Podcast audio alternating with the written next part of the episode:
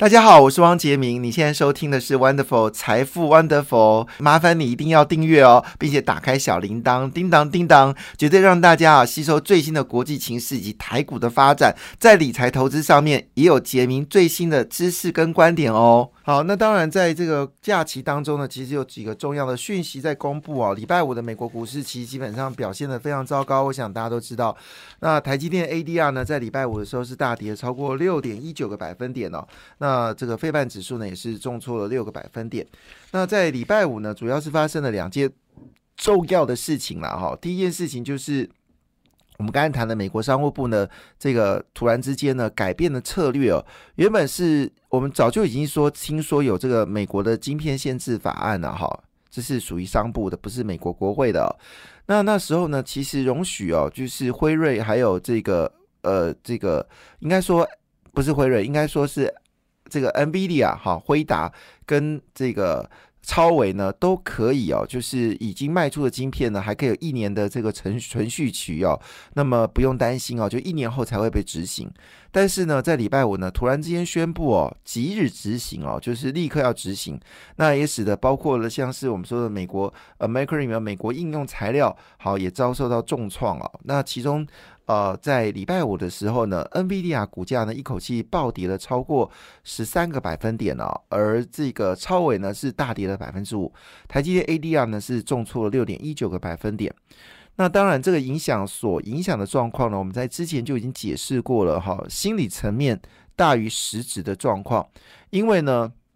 辉达呢，就是 NVIDIA 是主要的受害者啦，它的受害程度比 MD 还更严重了哈，因为它的这个 GPU 呢是很重要，在超级电脑或者是高速运算里面，甚至我们说的在所谓的汽车自动化里面哦，都扮演着关键的角色。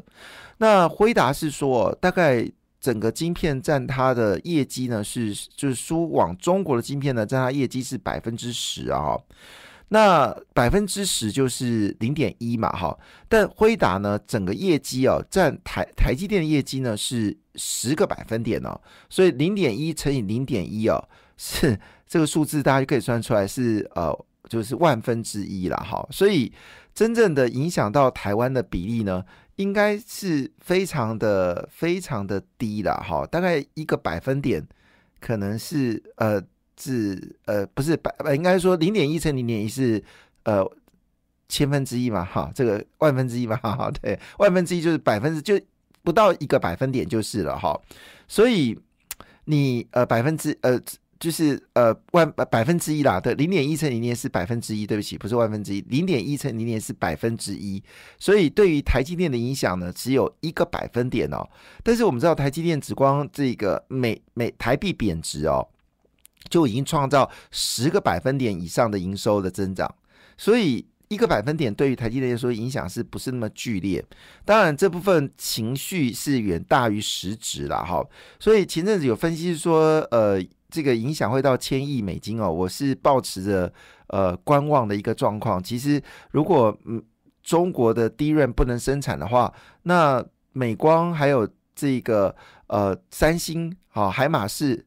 呃，不是海马仕啊，呃，三星跟这个美光呢，基本海力士啊，基本上都可以生产，所以东风降西风强，这个很正常哦。到底有这么夸张吗？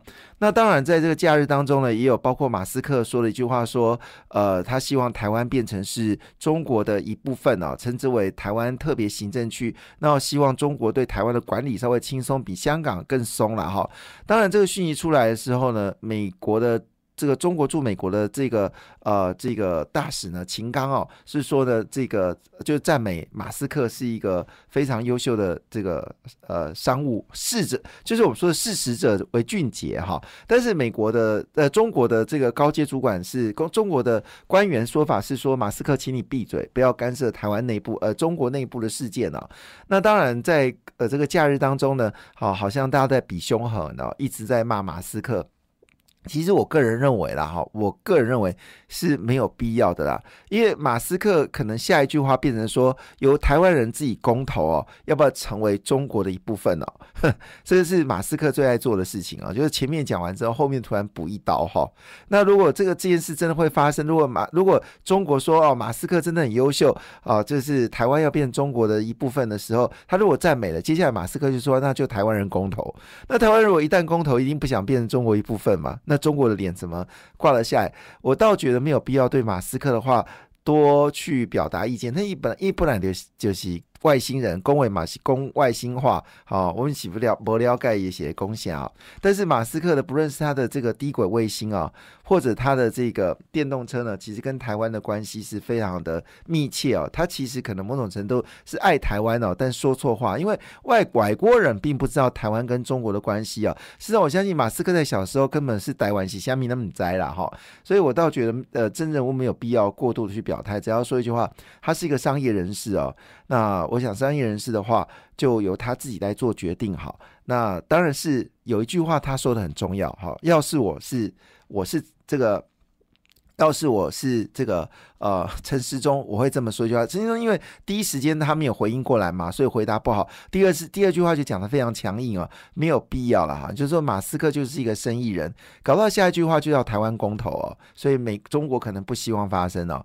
但是呢，他说的一句很重要的事情是，我这次听到的这个数字，我其实有吓到，就是大家对台湾是台湾真的要有信心啊。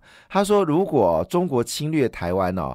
那么全世界的 GDP 呢会掉百分之三十，好，意思说呢，路上走的车呢都要停止。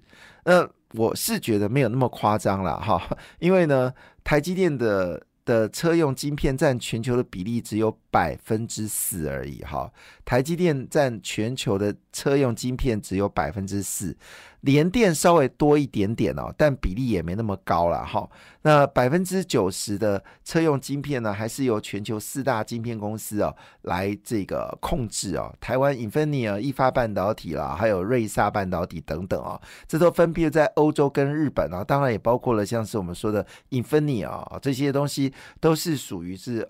欧美国家的还有日本的工厂，所以台湾影响没有那么剧烈哈。但是呢，这个马斯克竟然说了百分之三十 GDP 哦，这百分之三十 GDP 影响力，你知道等于是哪个国家吗？可能大家对百分之三十有一点印象吧？哈，全世界 百分之三十 GDP，台湾的 GDP 可能在全世界可能还不到百分之一吧？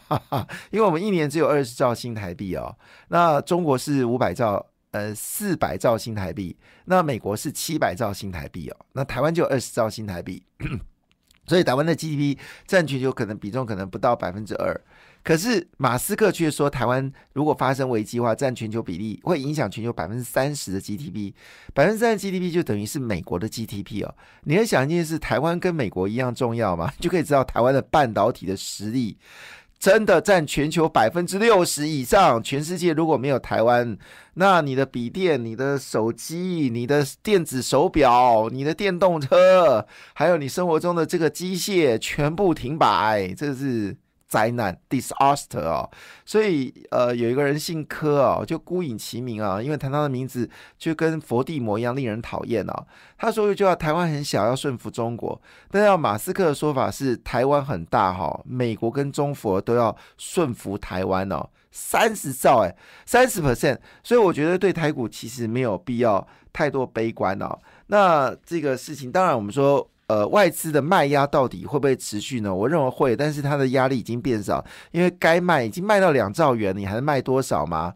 就是你的胃都已经吐光了，你要吐胆汁吗？好，那你说啊，外资还持有台股三十七 percent 的这个持股，对不起，那些持股是长期投资啊，真的要发生赎回的可能性是非常低的。哈。啊，那昨天股票市场呢，基本上下跌了哈。那这个都是跌，跌多跌少。其中费半指数呢是跌掉三点四五个百分点啊，但是呢道琼就跌了零点三二个百分点。主要原因是美国公布了九月份的就业状况非常好，失业率只有三点五个百分点。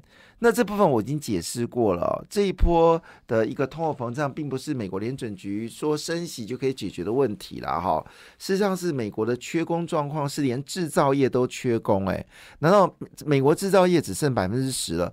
拜登还希望制造业回归到美国？所以我在想说，台积电去美国招工会不会招的很辛苦？那现在美国商务部呢，还希望啊，台湾呃能够更多的公司呢。包括美国的国家贸易代表处哦，也希望台湾能够有更多的工作机会呢，能够转移到美国了哈。那美国缺工的状况这么严重，那你应该要想办法是增加更多技职的学校吧，哈，或者是招募更多拉丁美美洲裔的员工。好，到美国工作，好，这问题是美国来解决，我又不是美国人，我帮不了忙哈。但是可以确定一件事情，其实这背后的原因是因为来自于疫后爆发性的消费。这个事情我们讲很简单的事情啊，最近很多人想要去日本玩啊，但日本的机票非常贵，对不对？好，大概呃从一万五涨到两万元，但还一票难难得。那这你就会说，那华航跟长荣还有虎航。就多开班次嘛，但是对不起，他们开不了多班次。为什么？因为地勤人员缺，机组人员也缺。因为过去这段时间已经人数减少了啊，那突然之间你要找这么多人，临时间你也找不到这么多人。好，就是当然你工资就会增加，大家互相挖角，工资就会增加。所以这工资增加是来自于疫后报复性的这个需求。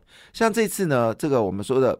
关呃十双十国庆不是很多人出去玩嘛？哈，那很多的饭店都满租了。其实有些饭店不是满租，是因为他没有。足够的防务人员来服务，像我们那天就有讲嘛，像是有些像万豪酒店，它的防务人员就少了百分之五十。那你说它怎么可能会全面的开放所有的房间呢？甚至这个房租还会增加。那房租增加，当然这个通货膨胀就会起来了。所以这称之为疫后爆发性的一个消费，估计在明年第三季、呃明年第二季，或者是到明年第一季，大概就稳定下来了。所以我们也不要过度的一个。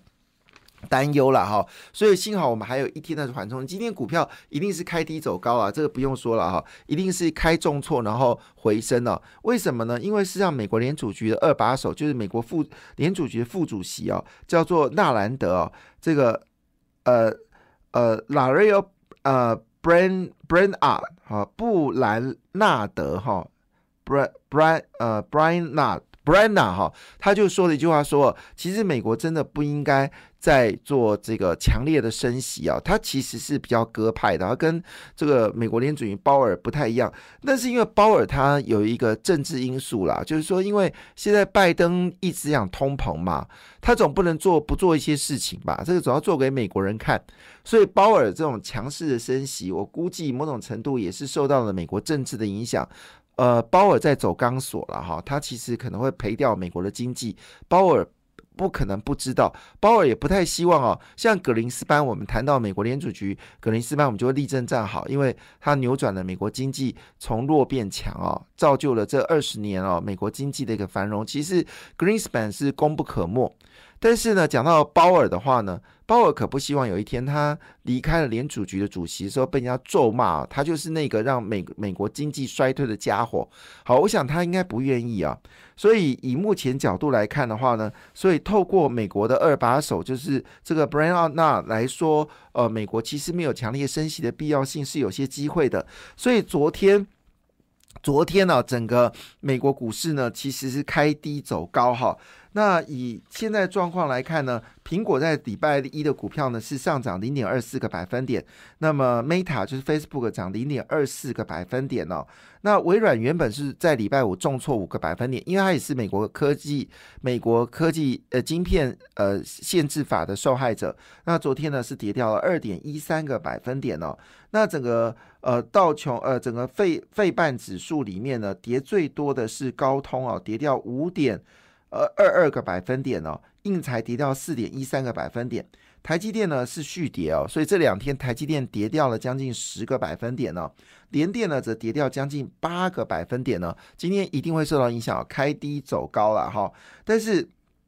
整个状况来看，我刚才已经解释过了。其实对于台积电的影响呢，大概只有百分之一的影响，这个比台币贬值哦还要影响来的低哦。那么昨天黄金是下跌了两个百分点。